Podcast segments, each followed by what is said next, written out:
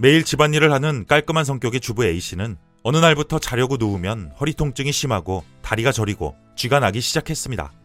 야근을 자주 하고 업무 스트레스가 많은 직장인 B씨는 시간이 날 때마다 근력 운동을 자주 하는 편인데도 만성 허리 통증으로 고생 중입니다. 허리 통증은 국민의 80%가 살면서 겪는 흔한 질환입니다. 한번 문제가 생기면 삶의 질이 뚝 떨어집니다. 신체 활동도 제한되고 사람을 만나는 것도 꺼리게 되죠. 재활운동, 체형교정 전문가 안병택 물리치료사는 허리 통증을 없애고 재발과 만성을 막기 위해서는 개인별 맞춤 운동과 생활습관 개선을 통해 몸을 관리해야 한다고 말합니다. 그가 13년간 재활치료 분야에서 얻은 임상 경험과 최신 연구를 접목하여 정리한 허리 통증에서 벗어나는 방법을 살펴보겠습니다. 1. 잘못된 호흡은 척추에 무리를 준다. 허리 통증이 있는 환자들은 대부분 호흡 패턴에 문제가 있습니다. 호흡이 얕고 들이마시는 시간이 짧으며 횟수가 많죠. 호흡 근육들은 척추에 붙어 있기 때문에 잘못된 호흡은 척추의 안정성과 자세에 영향을 미쳐 허리 통증의 원인이 됩니다. 특히 횡격막은 주요 호흡근으로 요추와 추간판에 직접적으로 붙어 있으며 들숨과 날숨에 모두 쓰입니다. 따라서 횡격막을 잘 조절하여 내쉴 때 복근을 과하게 쓰지 않는 것이 중요합니다. 이상적인 호흡 조건은 두 가지입니다. 첫째, 들숨 시간보다 날숨 시간이 길어야 합니다. 처음에는 날숨을 길게 하는 곳으로 목표를 정하고 힘이 과하게 들어가지 않도록 주의해야 합니다. 그 다음에 내쉬는 시간을 3에서 4초로 천천히 늘려갑니다.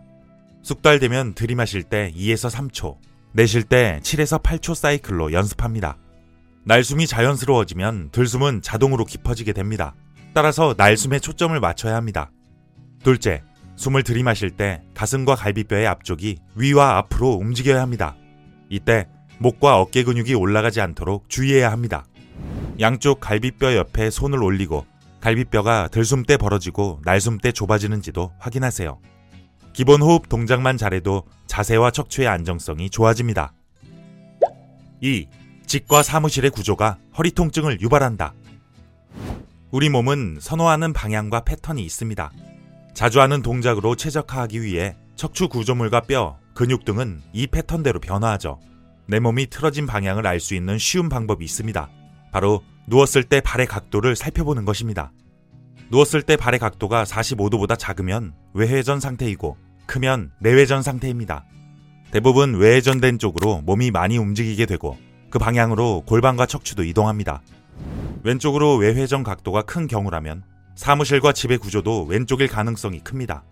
오른쪽으로 동선이 일어날 수 있도록 구조를 바꿔야 합니다. 오른쪽으로 더 외회전이 된 상태라면 친구와 나란히 걸어갈 때 오른쪽에 서고 식사할 때 오른쪽에 앉아 왼쪽을 보는 것이 좋습니다. 내 발과 고관절의 각도를 확인해 보고 천천히 교정해 보세요. 무의식 중에 일어나는 자세와 동선을 신경 써서 바꾸고 습관화하면 몸은 자연 치유됩니다. 3. 일상적인 습관들이 허리를 망친다. 허리 통증 환자는 일상에서 피해야 할 자세가 있습니다. 바로 팔짱 끼기와 다리 모으거나 벌려서 앉기입니다. 팔짱을 끼면 등은 구부정해지고 목은 전방으로 나옵니다. 이 상태로 구부리거나 비틀거나 과부하가 발생하면 추간판 손상이 일어날 수 있습니다. 다리를 모으거나 벌려서 앉는 것도 허리에 영향을 미칩니다.